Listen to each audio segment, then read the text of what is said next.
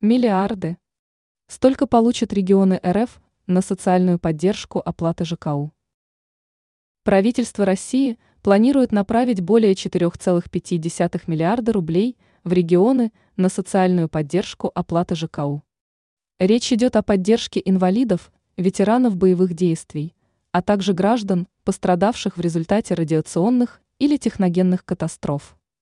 Об этом информирует сетевое издание МОССМИ, отмечая, что выделение средств регионам на указанные цели было одобрено на заседании Кабмина. Соответствующее распоряжение подписал глава российского правительства Михаил Мишустин. Согласно документу, перечисленным выше категориям проживающих в регионах страны, гражданам предоставят компенсацию. Ее размер составит до 50% от стоимости жилищно-коммунальных услуг. А расходы регионов на данные цели возместят за счет федерального бюджета, говорится в распоряжении. Там же отмечается, что денежные средства получат 42 региона страны в связи с дополнительной потребностью.